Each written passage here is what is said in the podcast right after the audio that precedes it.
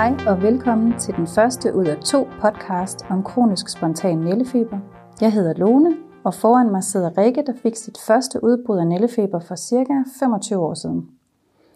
I den her podcast skal vi høre om Rikkes forløb, der er budt på mange udbrud, og på mange undersøgelser og mange forskellige behandlinger. Så varmt velkommen til dig, Rikke. Tak skal du have.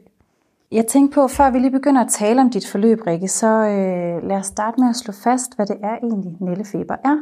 Og det har vi faktisk spurgt en professor om på Bispebjerg Hospitals hudafdeling. Han hedder Simon Francis Thomsen, og han vil fortælle lidt om, hvad det typiske kendetegn på nældefeber er. Lyt med her. Nældefeber, det er en meget kløende hudsygdom, som viser sig ved et rødt udslæt, der kan sidde på små eller større dele af kroppen. De typiske symptomer med nældefeber er nogle landkortlignende hævelser på huden, som flytter sig lidt rundt og som klør utrolig meget. Det mest almindelige er, at patienterne oplever stærk kløe. De kan også have lidt hævelser i huden, gerne omkring munden og øjnene. Simon fortæller lidt om symptomer på nældefeber. Kan du ikke prøve at beskrive, hvad var de første symptomer, som du oplevede? Jeg ved, at du var omkring 19 år, da du oplevede dit første udbrud. Hvad var det for symptomer, du fik? Jamen, den allerførste dag, der var jeg lidt øm i mit knæ. Jeg skulle til middag hos min mor og gik rundt og ledte efter mine nøgler. Og tænkte, hvad har jeg nu stødt ind i? Undervejs, da jeg så går ned ad trappen, så er det helt stift, så jeg kan næsten ikke gå ned ad trappen. Og jeg beslutter mig for at tage bussen i stedet for at cykle. Da jeg så kommer til Nørreport, der kan jeg nærmest ikke gå ned ad gaden. Da jeg kommer op til min mor, som er sygeplejerske, så siger jeg, ej, jeg har da også slået mit knæ, jeg havde det fint. Og hun vil gerne se mit knæ, og vi trækker op i min bukseben, og så er det i hvert fald dobbelt størrelse. Ja. Så siger hun, hun vil sørge også gerne se det andet, for lige at se, hvor hævet det er. Og mens vi sidder og kigger på det andet knæ, så kan vi faktisk se det hæve. Næsten som om, der står nogen og pumper luft ind i. Ja. Og jeg tænkte, det var da noget mærkeligt noget. Tænkte jeg måske, så havde jeg måske været ekstra klodset og slået begge knæ. Men i løbet af aftenen, så begynder mine håndled at hæve op.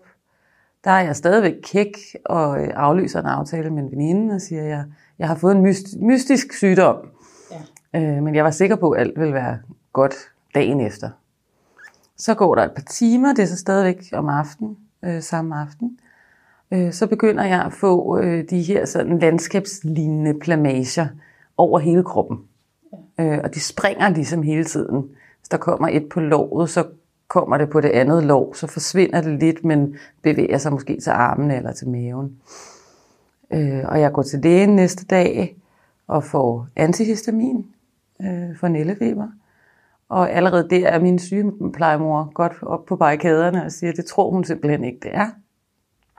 Fordi hun synes, det er for voldsomt med de her store hævelser. Hvad tror lægen, det er på det tidspunkt? De tror, det er nældefeber. Ja. Ja. Men det tror min sygeplejemor ikke på, for hun synes, det er for voldsomt. Og det er, fordi jeg også har de der hævelser, som er noget, der hedder ødemer. Det vidste vi jo så ikke helt på det tidspunkt. Så tror jeg, der går, er det dagen efter igen, at jeg vågner op hos min mor, for der kan jeg ikke være hjemme, for jeg kan ikke rigtig gå. Og så vågner jeg op og kigger ned og kan se min egen overlæbe. Og kan sådan set også mærke den op på næsen. Så stor er den. Og gjorde voldsomt ondt, fordi den var så hævet. Jeg var sådan set også bange for, om den skulle begynde at sprække, fordi så stor var den. Og jeg kunne ikke lade være med at grine, da jeg kom til at kigge mig i spejlet. Selvom jeg også begyndte at græde lidt. Ja. Så du har det rigtig dårligt på det tidspunkt? Ja. Og du har en følelse af, at der er noget helt galt? Ja. Og de antihistaminer, du får, hvordan virker de?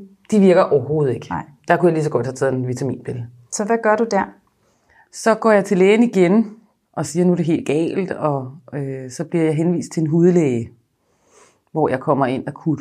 Og der skal jeg gå hver dag til kontroller. Jeg bliver testet for alt allergi, der findes. Både ved de helt almindelige priktest og lappeprøver, hvor man får sådan nogle metalringe på ryggen med en masse tape. Og ingen af dem viser, at jeg er allergisk for noget. Og jeg tror, jeg bliver taget blodprøver på alt. altså fra Ebola til hundeallergier, ja. Til ja, alt, hvad der overhovedet fandtes, og der var intet, der sådan kunne. Så hvad kommer hudlægen frem til? Hudlægen kommer frem til at give mig en ret høj dosis af binyrbarkhormon. Okay. Som, og hvordan virker det så? Det slår det ned. Ja. Det tager lidt tid, men det slår det ned. Så hvor lang tid varede dit første udbrud cirka? Jeg tror, det varede en 14 dage, 3 uger. Ja. Ja. Og hvad sker der så efter det er slået ned? Så sker der ingenting i mange, mange år. Så du mærker ikke mere til den nællefeber i hvad? Hvor mange år? 10-15 år. Ja. Og hvad sker der så efter de mange år? Jamen, så sker der det, at jeg begynder at få sådan noget, det ligner urbatterier, der er blevet inopereret på mine underarme.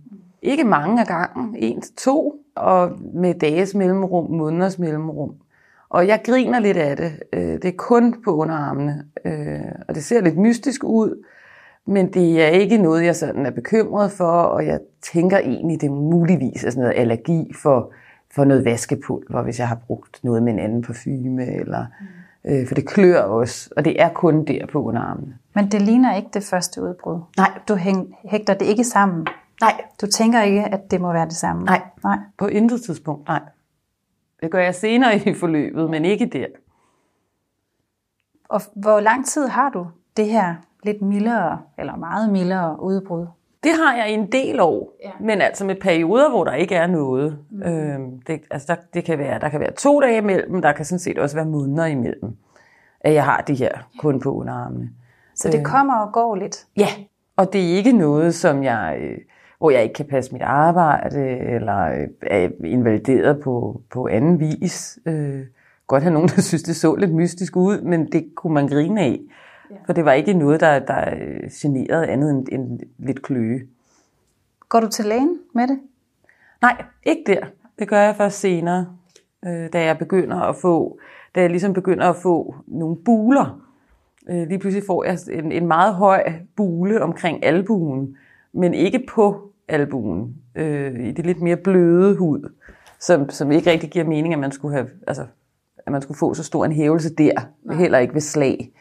Så det synes jeg begynder at se mystisk ud. Ja. Og jeg begynder også at få nogle buler på underarmene. Ikke på samme tid. Altså, det er ikke flere buler på en gang. Det er måske en. Ja. Når den så falder, så er det ligesom om, at huden er lidt hård. Lidt ligesom om, der er sådan knudret arvæv. Det går så også væk, men det er lang tid om det. Ja. Og der begynder jeg at blive lidt bekymret. Og gå til egen læge. Ja. Og hvad siger egen læge så?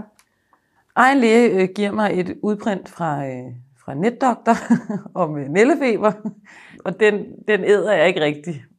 Han har nok haft ret, men jeg kendte ikke så meget til, at man også kunne have de her ødemer på det tidspunkt.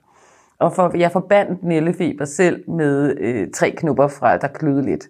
Ja. Så hvis der var nogen, der havde fortalt mig, at nællefeber kunne være voldsomt invaliderende, så tror jeg ikke, jeg havde troet på dem. Nej. Hvad sker der med det her udbrud? Forsvinder det af sig selv, eller fortsætter det? I maj, altså i de der år for 80, så forsvinder det. Springer. Det altså kommer og går. Men det begynder at sådan ligesom tage til, hvor da jeg begynder at få de her buler på armene, der begynder jeg så også at få på læben igen. Og er blandt andet til vagtlægen på et tidspunkt, som så forklarer mig noget med, at de her buler er et tegn på et eller andet med, nu går det i underhuden, så han føler sig nødsaget til at give mig noget binyrbarkhormon i en ret høj dosis igen. Er der nogen, der på noget tidspunkt har fortalt noget om kronisk spontan nællefeber? Er der nogen, der har fortalt dig, at der findes den version, der ikke, kan blive kronisk? Ikke på det tidspunkt. Nej. Men du har jo faktisk flere gange meget tydelige tegn på kronisk spontan nællefeber, nemlig fordi, at du har det i længere tid, og det er et af kendetegnene. Det har vores læge Simon Francis Thomsen også fortalt lidt om, og der er også lige noget, han vil forklare her. Man inddeler nællefeber i akut og kronisk nællefeber. Akut nællefeber varer efter definitionen under 6 uger. Kronisk nællefeber varer over 6 uger. Langt de fleste patienter med nællefeber vil kun opleve et enkelt eller et par anfald. Kun en lille del, måske 1% af befolkningen, vil have det, vi kalder kronisk nældefeber. Det vil sige, at de oplever symptomer i 6 uger eller mere. Og en lille del vil faktisk have nældefeber i flere år. Hvad sker der så efter det her forløb, hvor du har haft det længe, on and off? Er der et tidspunkt, hvor det ligesom bider sig fast og bliver kronisk? Jamen, så kommer der en dag, hvor jeg er på arbejde, og vi havde et stort arrangement, og jeg havde svært ved at gå. Men fordi det på det tidspunkt er 20 år siden, så laver jeg ikke noget link til det. Men jeg må gå hjem på et tidspunkt, for jeg føler mig rigtig utilpas, og jeg har svært ved at gå. Og så kigger jeg på mine knæ, og kan se, at de begge to dobbelt størrelse, og samtidig er jeg fyldt med plamager på begge ben og på maven, hvor jeg på intet tidspunkt før havde haft hverken ødemer eller næller. Så der kan jeg se, der ligesom er sket noget. Ligner en, der har rullet mig i brandnæller. Og så kontakter jeg lægen igen, og på det tidspunkt er der kommet en ny læge i det lægehus, jeg går. Og han kan godt se, at nu det her forløb, at nu må han gøre noget. Og så tager han ligesom teten på det, og får henvist mig til Bispebjerg. Ja. Og fra den dag, der var der ikke en pause i det i mange, mange måneder. Der kunne være forskel på, om det var på lårene, om det var på maven, om det var i hovedet, om det var på armene. Men for det meste var det over hele kroppen. Så du er ved at være slidt op der. Du er simpelthen ved at være træt, og du mangler en afgørelse, kan man sige, på, hvilken behandling du rent faktisk skal have, som også virker. Yeah. Er det korrekt? Ja. Yeah.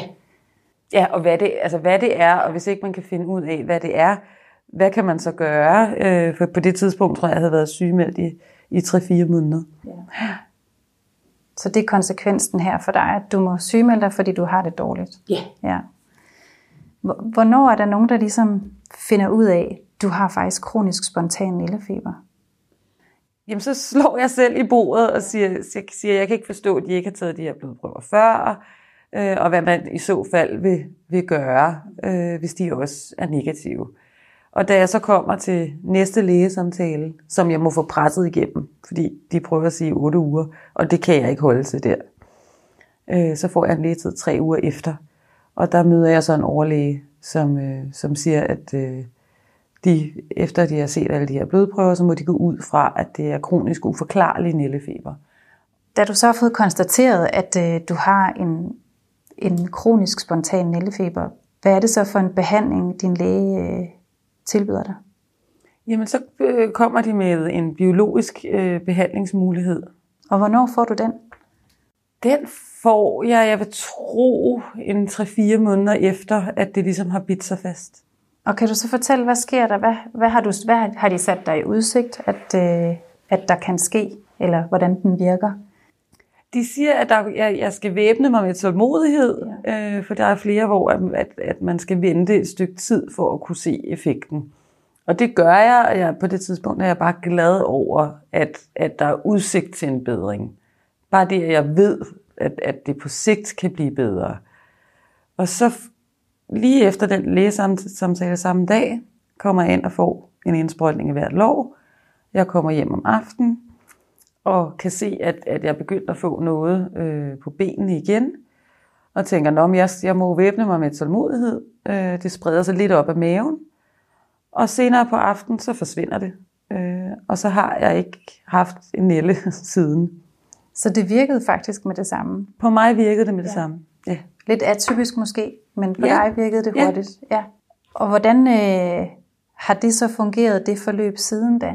Jamen, det har fungeret helt fantastisk. Ja. Så har jeg fået det hver 4 uge. Du har været igennem et langt forløb, Rikke, og det har været svært til tider. Hvis du nu kunne have givet dig selv et godt råd tilbage i tiden, hvad ville du så have ønsket, at du havde vidst? Jeg havde ønsket, at jeg havde vidst, der var en behandling. Det var det, der hele tiden bekymrede mig. Det var, at hver gang jeg mødte en læge, som sagde, nu var de her blodprøvesvar negative igen. Der var ikke noget at påvise om noget. Og til sidst kunne jeg godt regne mig frem til, at det ville det nok også være næste gang og næste gang. Men der var ligesom ikke rigtig nogen, der kunne fortælle mig, hvad gør vi så, hvis ikke der er noget at påvise. Så hvis jeg havde vidst, at der var en behandling, så tror jeg, jeg havde været meget mere rolig i forløbet. Så hvad vil dit gode råd til andre være, der har været måske et langt forløb, eller ikke helt ved præcist, hvad de endnu fejler?